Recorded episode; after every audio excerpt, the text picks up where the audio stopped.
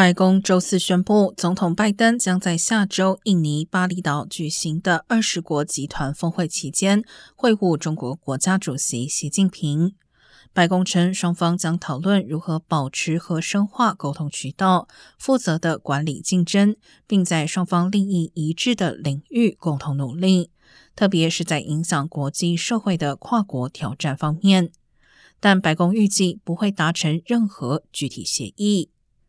美中首脑在过去两年里进行了五次通话，下周一将是拜登就任总统以来的首次面对面会晤。